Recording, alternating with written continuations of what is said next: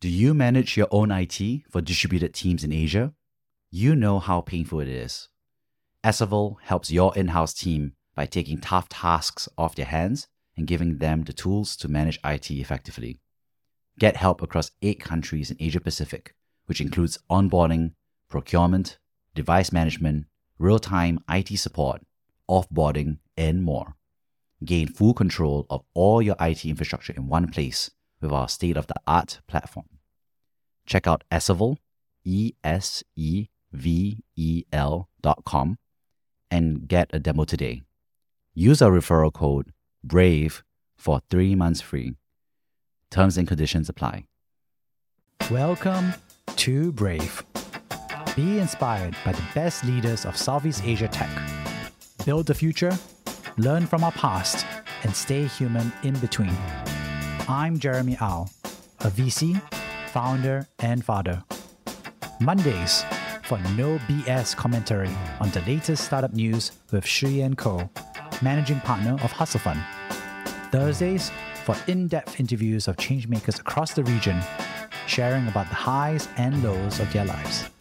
Join us and over 10,000 subscribers at www.bravesea.com for transcripts, analysis, and community.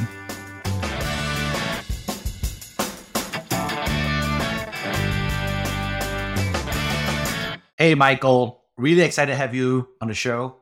Met you at INSEAD at the Venture Capital Conference, and thought there was a tremendous amount of truth in what you were saying about what needs to change. And more importantly, you're actually doing something about it. I'd love for you to introduce yourself. Thank you so much, Jeremy. My name is Michael Kosick. I am the uh, founder of Loyal VC. But before that, I consider myself a lifelong entrepreneur, an active angel investor, and father to two great children. Amazing. So, how did you get into investing and tech? With the lifelong entrepreneur kind of path that I talked about, this is in many ways archetypical. So it's paper route, selling mini concession store in my locker in junior high school, developing applications and installing networks in high school, doing people's tax returns. And then moved on, did some industrial engineering, and that was really about adding technology to businesses to create new value and opportunity. Then went and got a degree from INSEAD and my MBA there and joined a startup shortly after that. So there's always been tech there and in the background, being trained as an engineer first, and a love of, of business and finance and venture, I guess. I think it's a big transition, right? I mean, you were an operator and builder, and then you decided to do venture capital investing. So, what was that motivation for you to start exploring and investing in? First, it was about fixing things, and then it was about building things. And then uh, several startups later on in my life, I'd known what it takes to actually build up a business and get it from nothing to something and profitable and successful. And thought that I could be involved in several businesses, not just the one that I was running myself. And I could actually take part in, live vicariously through, and maybe create more value by working with more entrepreneurs, and yet put myself in a position where it's not just about everything coming down to me as the founder, because that's something that isn't necessarily sustainable your whole entire life. So, put differently, I don't want to ever retire. I've got the best job, I think, in the world now, but it took me a while to figure that out and get in a position where I could actually uh, make a living out of that job.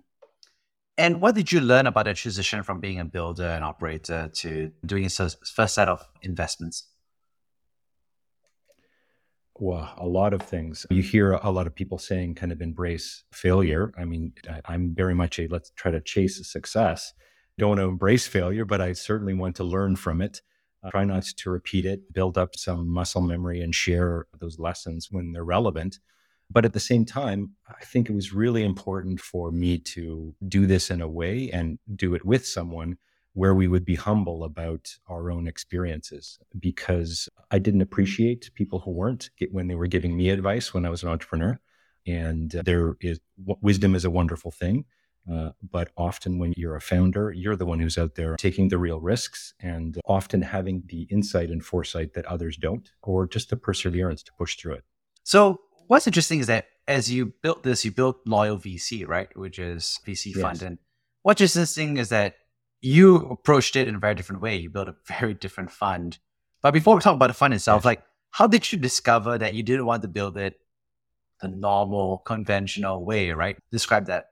So I would say it was 20% ignorance in the sense that I didn't know how to do it differently or how you were supposed to do it. And 80% it was how I believed you should do it or one should do it. So when I was working with my partner Kamal on the fund, it was interesting because we got together and we were talking about problems and opportunities in early stage investing, both from the perspective of the angel investor and the entrepreneur. And there was probably about an 80% overlap in some of the problems or opportunities we'd identified. But what was amazing, there was a 90% overlap on what we thought we should do it or how we thought we should do it differently. So those things really led us to build a fund structured in a way that we would want to take money from it as entrepreneurs and we would want to invest in it as angel investors. So what's wrong with venture capital? I mean, because implying something, right? Which is like, oh, I didn't know how to do it the conventional way, but I built it in a totally my way. And then kind of like skipping something here, right? It's like, so what's the current way? So, a few things. I think ego is a big issue in venture capital, and we don't believe that you can necessarily predict the future. For example, we do psychological testing of our entrepreneurs before we allow them into the program. And it's not that the attributes that we test on are predictors of success. It's the opposite. We found that that they're highly covariant with entrepreneurial failure. So let me give you a few examples of that. So if you are too agreeable, then you're not necessarily going to make a good entrepreneur. If you don't have fluid intelligence, or that's the ability to realize that the pieces on the chessboard have changed, the environment around you has changed, that you have a need to pivot from your own idea. You may have been in an industry for 10, 15 years, had a great insight. You're driving your startup towards uh, taking advantage of that opportunity. If the landscape does change and you're still stuck in that mindset of two years ago when you left and launched this great adventure, then you're going to steer the whole company and also all the staff and all of the human and financial capital down the wrong path. If you're a sociopath, this test will flag you. Now, sociopaths might be able to pitch very well. They might be able to inspire people to give them that first check, but you're not going to be able to coalesce a team around you long term and, and really create value. And that's an mm-hmm. example of one of the things that we believe that it shouldn't be about just the ego and me knowing how to predict entrepreneurial success. We don't have a crystal ball. So we really wanted to build a process oriented VC that allowed winners to emerge and then rewarded them based on their performance, not their intent or their pedigree or their background or the last great thing they did. So that was important to us. So you just said that there's a bunch of factors, for example, like fluid intelligence, not Yeah. being too agreeable, not being a sociopath. So how do you test for that or how do you screen for that? Because before we talk about process, Yeah, but how do you actually so- screen for it? Yeah. Yeah. Yeah, yeah. So we source from three places at Loyal. We source from INSEAD, we source from the Founders Institute, and we source from our own LPs. On the third one, the logic there is if you trust us enough with your money, we should trust you enough with your opinion we should invest in. We'll give them a chance to compete with everybody else. Now, the Founder Institute has a entrepreneurial DNA test or assessment. So that's the one we currently use. All of the founders have already taken that test. When we source from INSEAD, we actually make the INSEAD founders go and do that test. And interestingly enough, we have a company in our portfolio called Square Peg Hires. They've made it actually to the scale stage. Claire McTaggart is the CEO there. She's based out of New York. And they do this attributes based hiring and assessment. We've used it, very small sample size, to hire the amazing staff and people we have currently at Loyal, which is wonderful. And some of our startups themselves have used her product. But what I'm getting at is there is science there. Claire's uh, company takes that science maybe a step further than the Founder Institute test and that entrepreneurial DNA test does. But that test is there. It's free. Go check it out, fi.co, and take the entrepreneurial DNA test, and you can see the results. If you like assessments like I do, I'm always interested in looking at data. I don't necessarily have to agree with it. Remember that agreeableness thing? Yeah, that type of thing fascinates me. Mm. I mean, I think it's interesting, right? Because at one level, you're saying, I don't want to measure people by their pedigree and all these other things, the last great thing they did. And I'm willing to screen Mhm. people based on their personality traits and so forth. So there are different mm. criteria. And I actually was reading a paper recently that said that schools do predict for some level of Of course. Excess return in terms of because they're highly correlated with other things, right? Like flow intelligence and all these other things. but also Yes. because some schools are really correlated with great networks, right? Fundraising networks and capital is something That's right. that is That's right. a tough skill to master, let alone something to snowball and push it forward, right? Into the network and alumni network. Yes. So, what does that mean? I mean, I think know, all of us are like, we Yeah. want the best people, but the best people tend to come from Yes. these pegs, right? Yeah. So that's why I, I like our two sources. Founder Institute is a lot more inclusive than INSEAD. And by that, we draw from the top performers in each of the cities, and they have 150 different cities that they run this in. To be a top performer, you need to enter the program. To enter the program, you need not much. I think it's anywhere between $500 and $1,500 tuition. It's not an expensive type of program.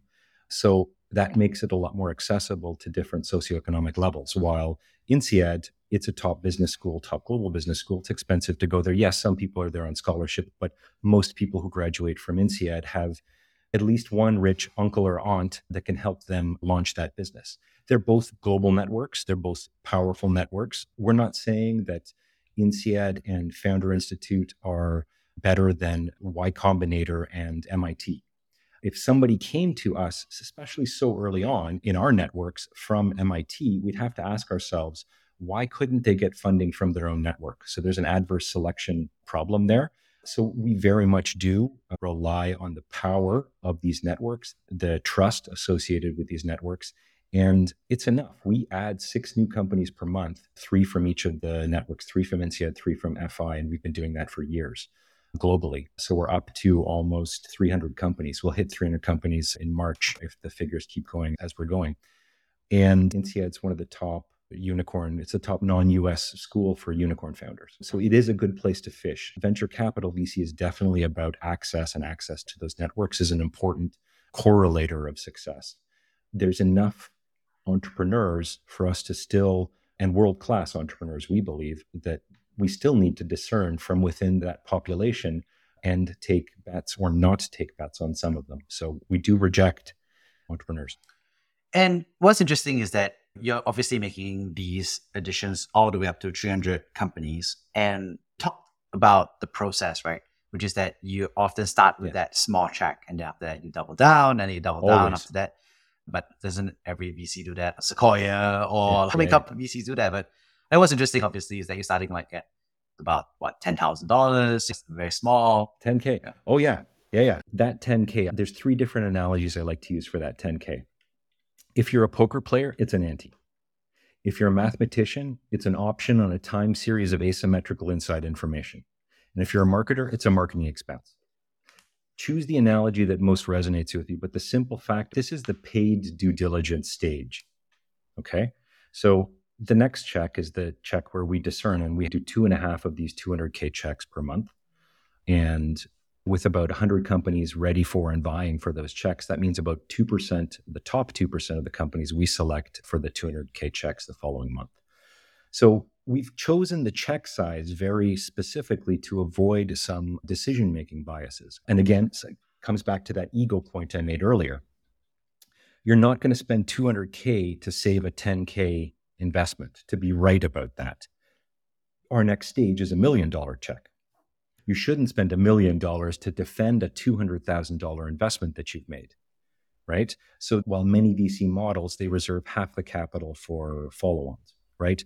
This is a, a, a, a 5X. Our next check is 3 million. So if you look at it that way, what you're doing is you're putting in a, a structural barrier so that you don't fall into that throw good money after bad. And we're very honest and open with our entrepreneurs. We never say we will be that VC that is there to support you throughout the entire journey with funding when you need it. We say we are the VC that is there that will support and issue the checks to the entrepreneurs who are performing the best in our portfolio. So that very competitive nature, it, it's systematic and it's disciplined, right? 40% from every previous stage moves on to the next stage. But one of the things that when we were setting up our fund is we want to be patient capital. We've both been entrepreneurs. We know what a meandering path this is. As data driven as we are, if you're not within 89% of your KPIs within 8.3 months, then we're done with you. It's not like that at all. You are constantly competing with all of the other companies in the loyal stage that you're in. We've had a, a, a company that we fund, if you look at the kind of distribution of, of when we write our next checks, the median is about 10 to 11 months in between checks. We've written some of those follow on checks in as little as three months and as much as three and a half years.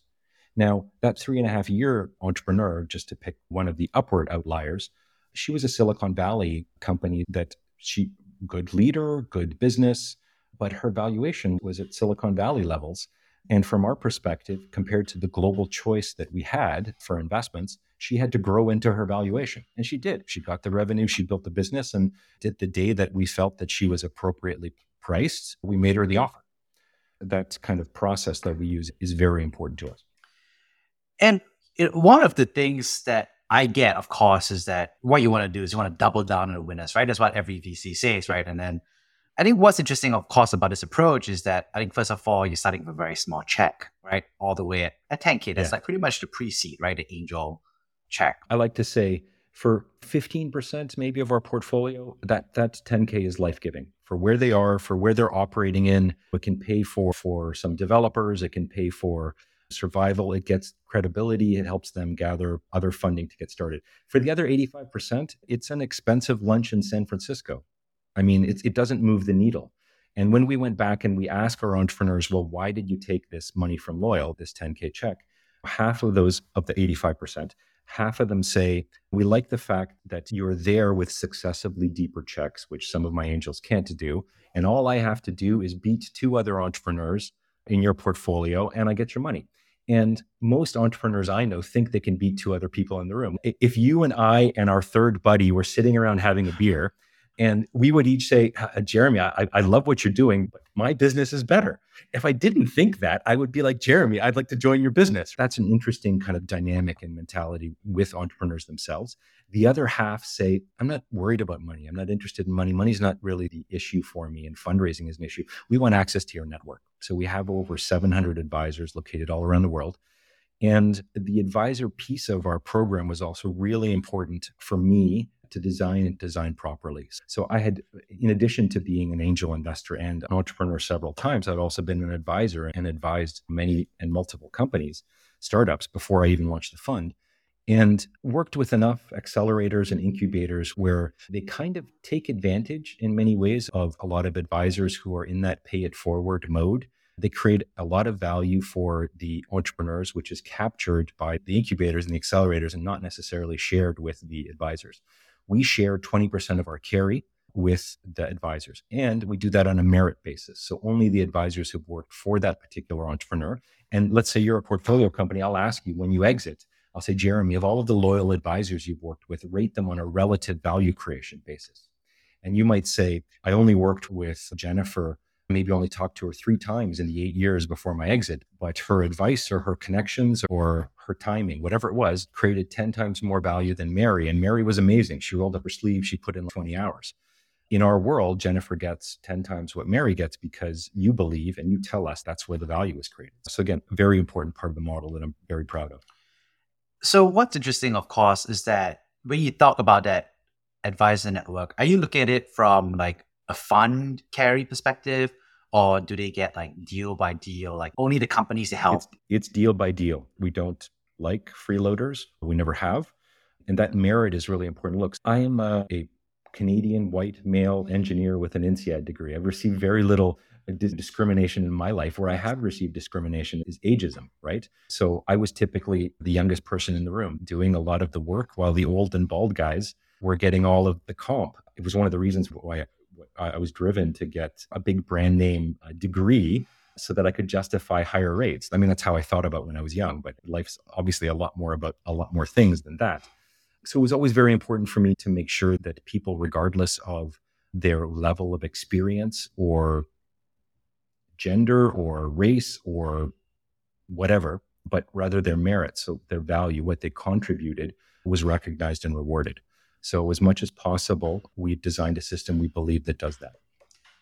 And what's interesting, of course, is that all this is supposed to create this early double down winners, early checks, like you said, to either yep. be get in, inside information or way to get in, asymmetric yep. information or to be a marketing expense. And all of that is supposed to deliver in better returns, right? Every VC yes. fund basically They have some spiel, they have that 20 minute you know, explanation. And then, so how does that translate to returns and how should we think about performance?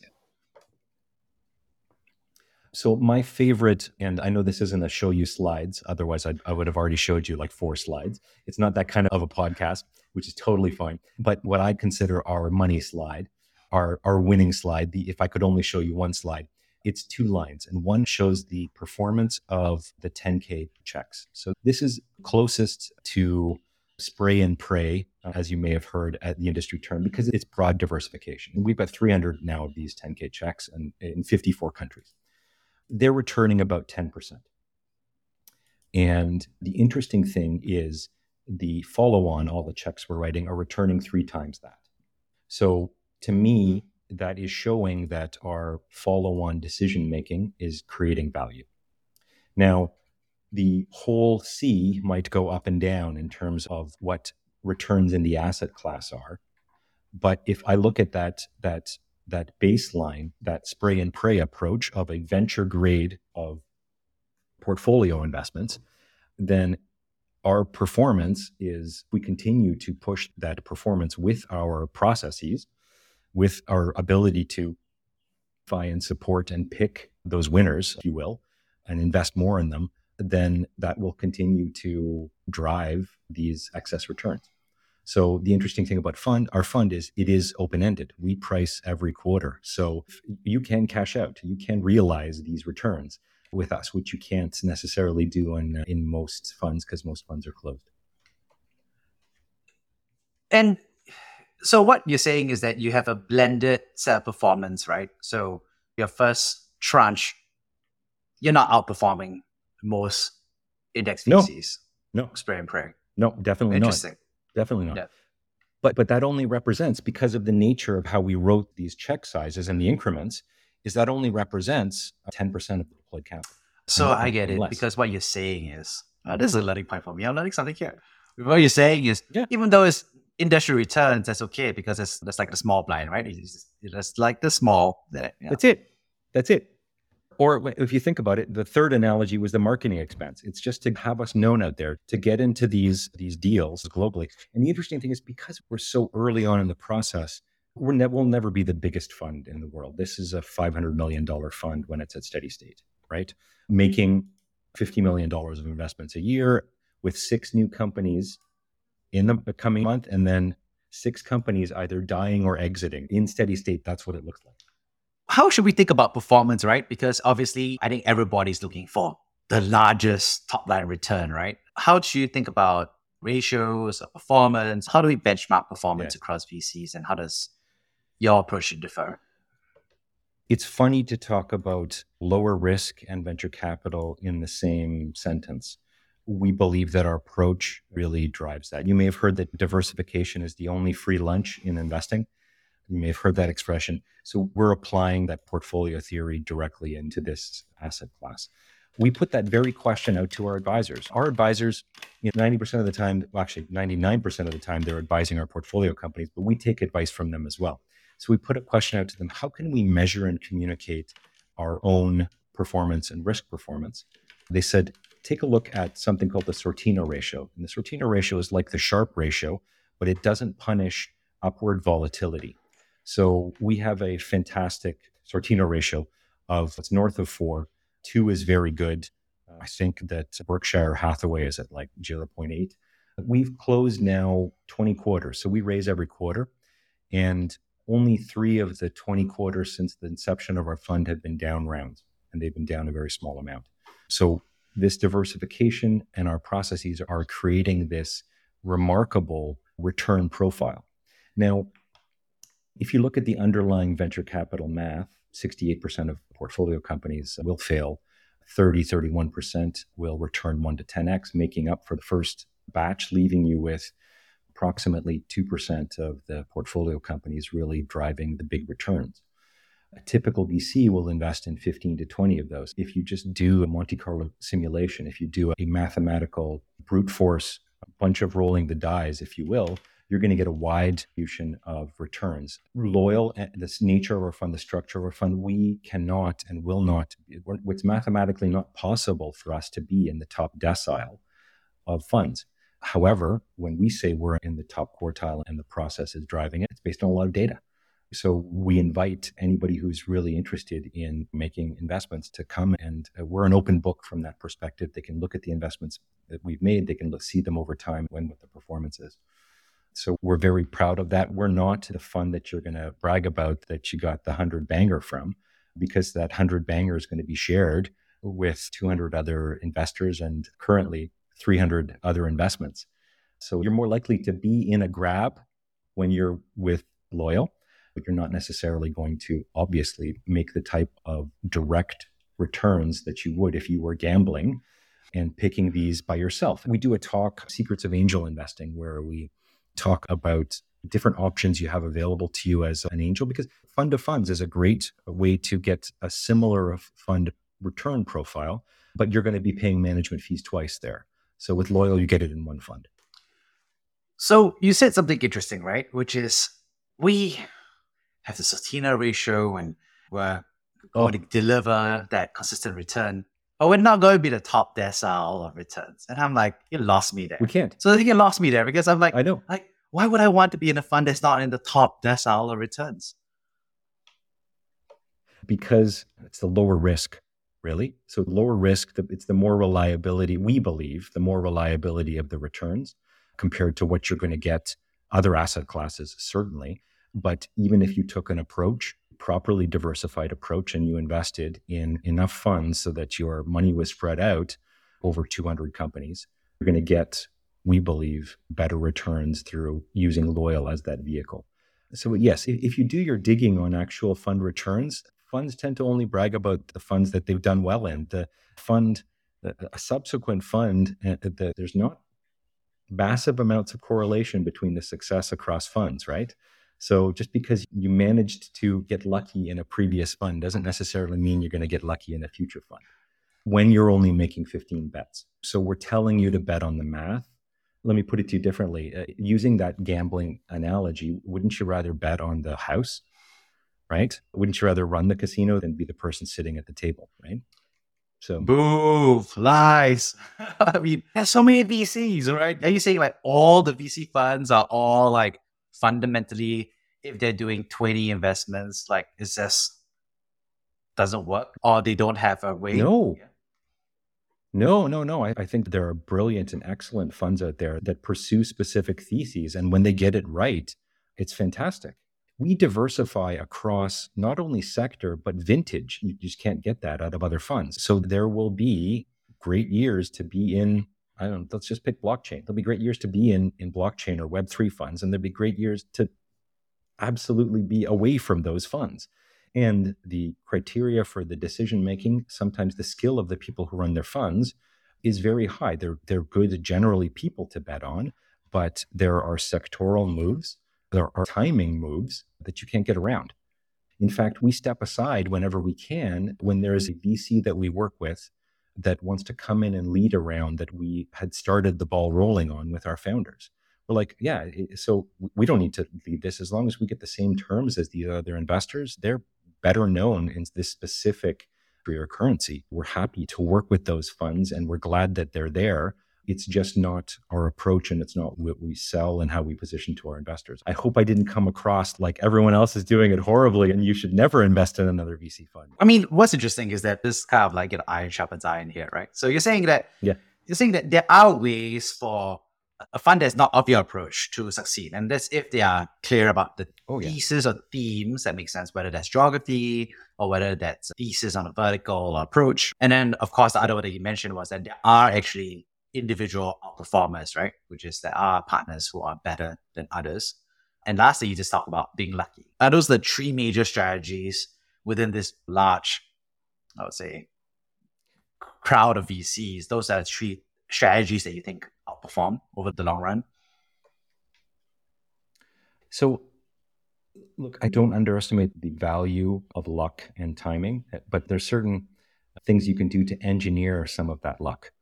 I think that the judgment that comes with judging people and, entrepreneurial teams, there are people who are good at that. And that's a great skill. So that helps when you're deciding where to concentrate, where to follow in. And I think that There are people who are not good at that, making those types of decisions. And those people will be outperformed by the other people that have those skills. So there are funds and fund managers that put that front and center and have a track record. And I think that if the decisions they made really drove that value in the past, then then they are definitely to be respected for that and they deserve investment.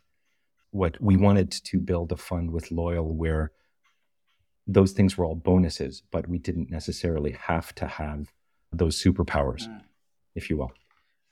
Oh, I'm so curious because actually, if you see enough companies, then actually you get to see which funds actually have superpowers versus their rhetoric. Any trends that you sure. noticed, I guess, because you know you're following, you're adjacent to all these other funds who are leading, they're taking the board seat, they are leading the capital, and you're observing, you're watching. Any patterns or observations that you've seen over time? You know what? I, I think please have me back on this podcast in eight years. The reason I say that is because many of our top companies are still in that kind of Series A bucket. Mm-hmm.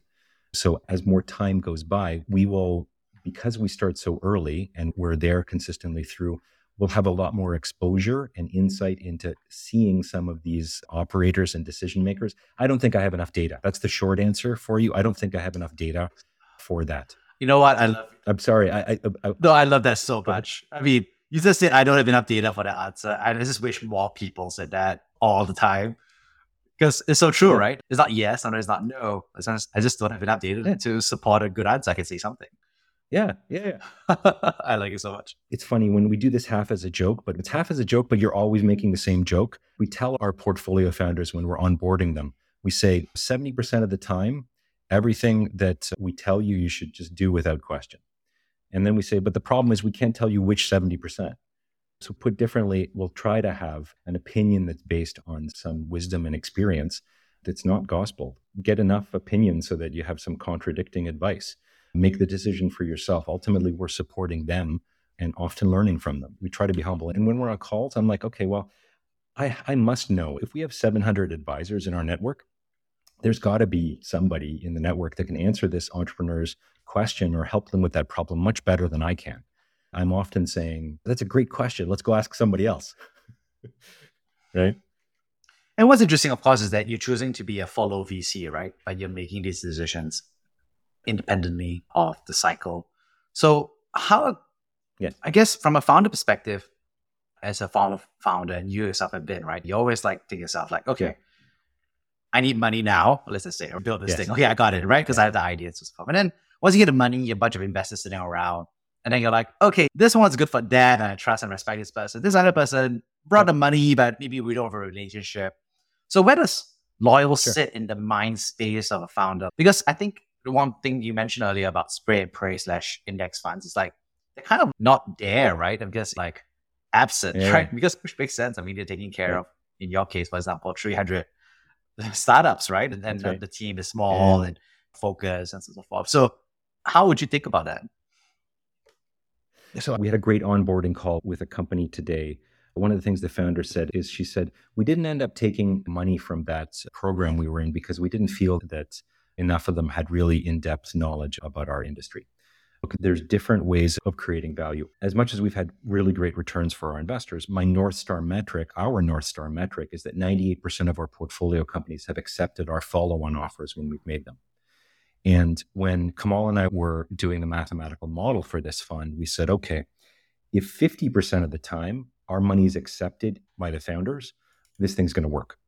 And we're at 98%. And the one that got away, she said to us, I'm not raising right now, right, guys? I'm not raising right now. Can you guys wait six months? Because that was the month mm-hmm. that she came to the top of our allocation process. And we said to her, We don't know what the world's going to look like in six months. So we can't promise you that but we counted that as a loss, right? The good thing about us is that we do have those successive abilities to write more checks. Some of the advice that we give is often make sure that you have a shareholder agreement earlier on that is written in such a way that someone with a board seat that might have been a big check at the beginning is forced to either re up or kind of create value for the organization And you can do that with uh, a variety of techniques, but mostly set a reasonable ownership percentage for them to be granted a board seat. We try to earn the respect from the entrepreneurs by creating that value. We're in touch with the founders on a monthly basis. It's a check in, and we spend some time talking about their kind of KPIs and performance. We try to prepare ahead of time so that we're utilizing their time in a respectful way. And we always end every session with entrepreneurs what's the biggest way we can help over the next month. If they have asks and they have asks on a regular basis and we help them on a regular basis, then they're going to keep calling us and or taking our calls. So it's about that. And I think you can pull our entrepreneurs, and I believe that's what you'll hear. So I'm happy it's a big thing to live up to. And we have to be vigilant that we're continuing to create value, not that we earn that 98%. So, like I said, it's my North Star. So we got to do a lot to keep it where it is. Wait, I, you blew my mind a little bit here. You just said something that you offered money to somebody and that person wasn't even raising at all. So what does that mean, yes, right? So okay, so right. I'm starting to get a sense here. So you first you put in a small check of like ten thousand dollars, right? And then you're doing a follow-up check. So are you saying that because of the way you're looking at it, the way that you're thinking about the process, you're going to be like, okay, you're going to put capital without a lead, without someone else. That's right. It. Well, we're happy to lead because look, we have this relationship with the entrepreneur. We're seeing their data on a monthly basis. We think we see the inflection points before they happen. So you're sharing your data with us. We're talking about your performance. And because we're an open ended fund, we have to value the portfolio companies every quarter. So we are making decisions about what we think is the fair market value for all of these companies, regardless of whether or not there's been a transaction. If there's been a transaction, that has the most weight, obviously. But we are then making decisions and estimates of what that company's worth is. So if your value continues in that kind of upward trajectory and your valuation hasn't moved in a while, that's an opportunity for us to say, hey, Jeremy, why don't you take some money from us now maybe delay a round or collect from your other investors at the same terms. But fundraising is an absolute waste of money. It's a necessary evil. It's a distraction. It doesn't actually create real value. Talking about building a business isn't building a business. Right? I had a very a great mentor and he said something very simple that stuck in my mind for I guess over this was over 30 years ago. But he said, if you're not building something or selling something, you're wasting somebody's money. And it was so simple and so powerful that it really stuck with me. We're in that position. If I can have that honest conversation with you saying, we would love to put money in you, we think that it's great. And look, if we'll be happy because we got our money in earlier, we'll all be collectively happy if you delay that. Maybe we all dilute a little bit less later. Maybe you build up your value more.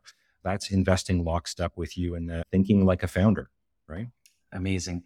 And as you look forward to the future, what do you think is going to be the risk to this approach that you're doing. So, you know, all of this is up with low downside risk. I mean, everybody likes that, right? So, what do you think are the break points in the model? I think you mentioned one thing just now, which I, I recall is you said everything's a Series A investment so far. So, people valuations obviously show that performance. So, more time will let us prove or kind of like show things have changed. But what are the factors you think are key things to watch out for? Yeah we believe, based on kind of the initial mathematical model, that we should be continuing to see these gains across different stages.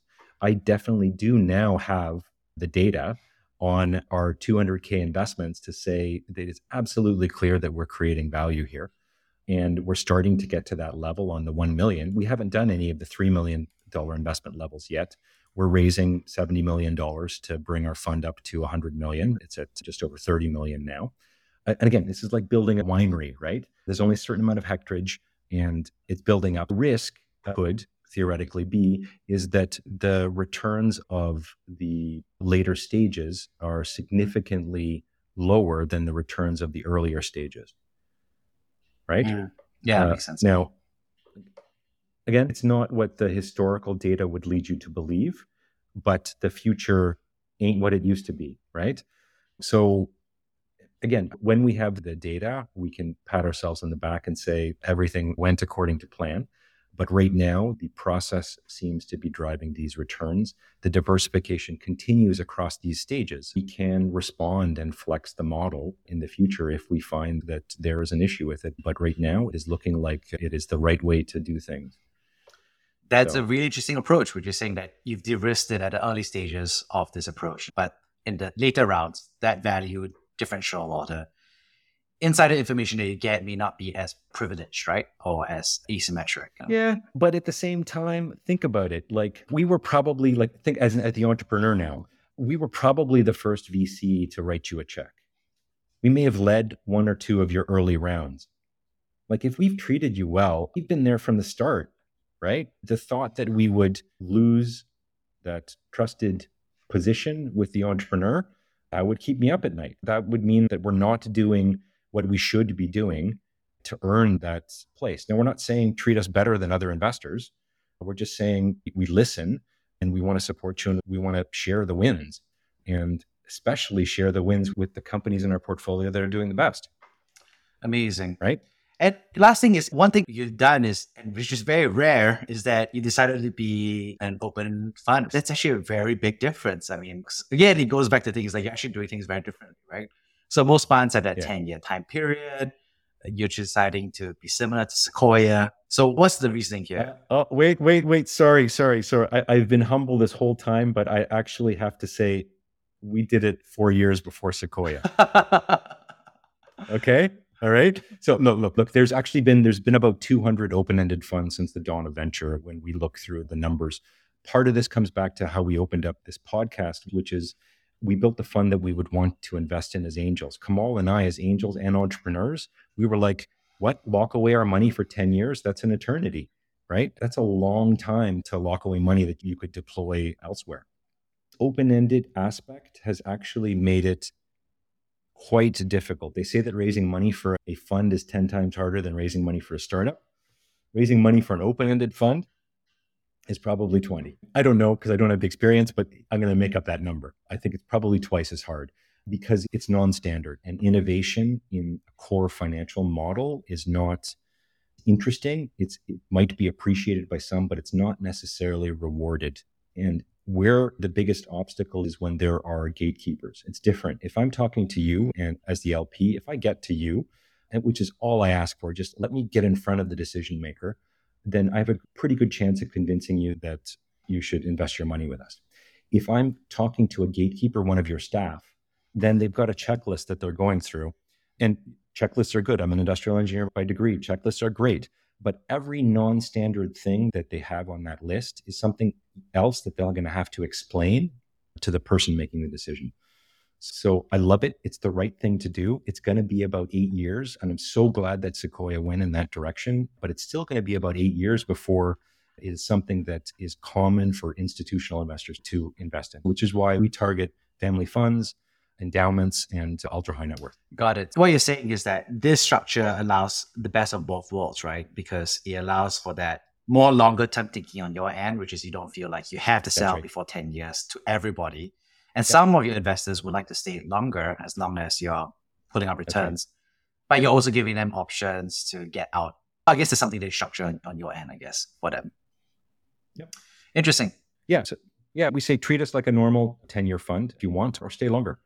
That's the simplest way we communicate it. But it's that optionality you're not going to get in many other places. Awesome. And is it like more expensive or is it harder to run? I mean, it feels like every VC fund should do it that way. I mean, I guess, like you said, institutions are not used to it. So that's a big problem. Right. Is that the biggest reason?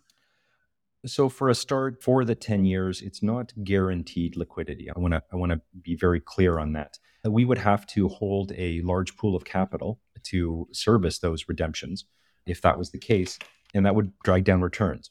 It's almost like a market making, if you will. If there is ever a situation, and we haven't had one to date, where there are more requests to take out money than there are, actually, we reserve half of the capital that's coming in for these redemptions.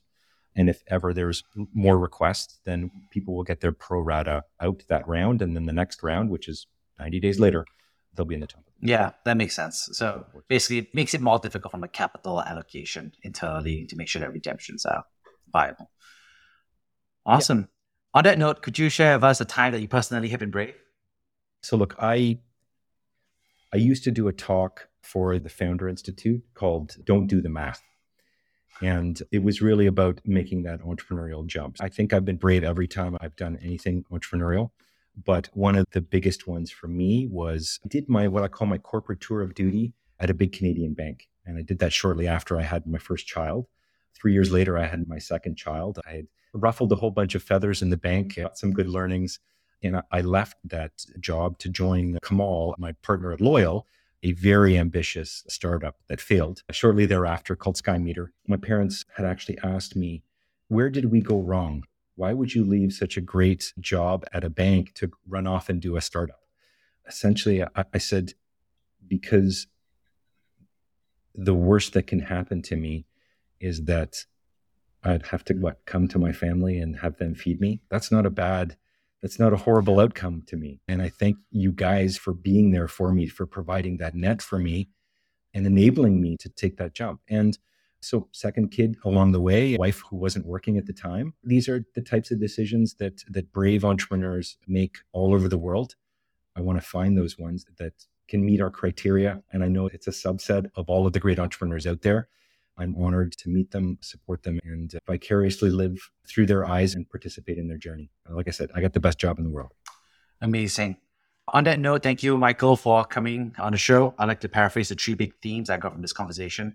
The first, of course, is thank you for sharing something that you said is like diversification is the only free lunch. And I think that's true in investing, but I think this was really interesting in the context of venture capital. I think it shows and what you're doing in terms of talking about the concentration of various VC portfolios, conventional norms, but also contrasting your approach to obviously like really be rigorous in how you're thinking about how there's diversification in your initial pilot investing with the small checks. But then, of course, using that asymmetric insider information to, like you said, then double down, right? And we talked about it from the context of marketing and the context of getting access to information, on the context of getting in and building a relationship.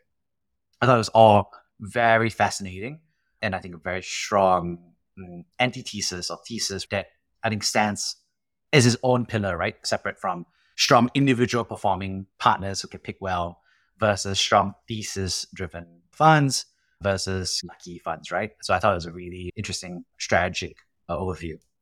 The second, of course, is thank you for kind of talking a little bit about Sortino versus Sharpe ratio. It got a little technical there, but I think it's a great way to think about what are the industry returns versus average excess returns versus top decile of returns. And I think it was a nice way to talk about from I think LP perspective, what they're thinking about is quite different from how, for example, most retail investors would be thinking about their approach. And lastly, thank you so much, I think, for really sharing about I think your loyalty to founders, right? I think very good at point of view and loyal VC to talking about how you want to promise and deliver about what you want to do. And you're really delivering that capital, but also that speed and decisiveness component to it, which is, I think, what founders really want. As long as well as all these interesting tweaks that you've done about making merit based advisory and so forth. So I just want to say thank you so much, Michael, for coming on the show. Thank you so much, Jeremy. Really appreciate it. And uh, yeah, keep up the good work. Thank you for listening to Brave. If you enjoyed this podcast, please share this episode with friends and colleagues. Sign up at www.jeremyau.com to discuss this episode with other community members in our forum. Stay well and stay brave.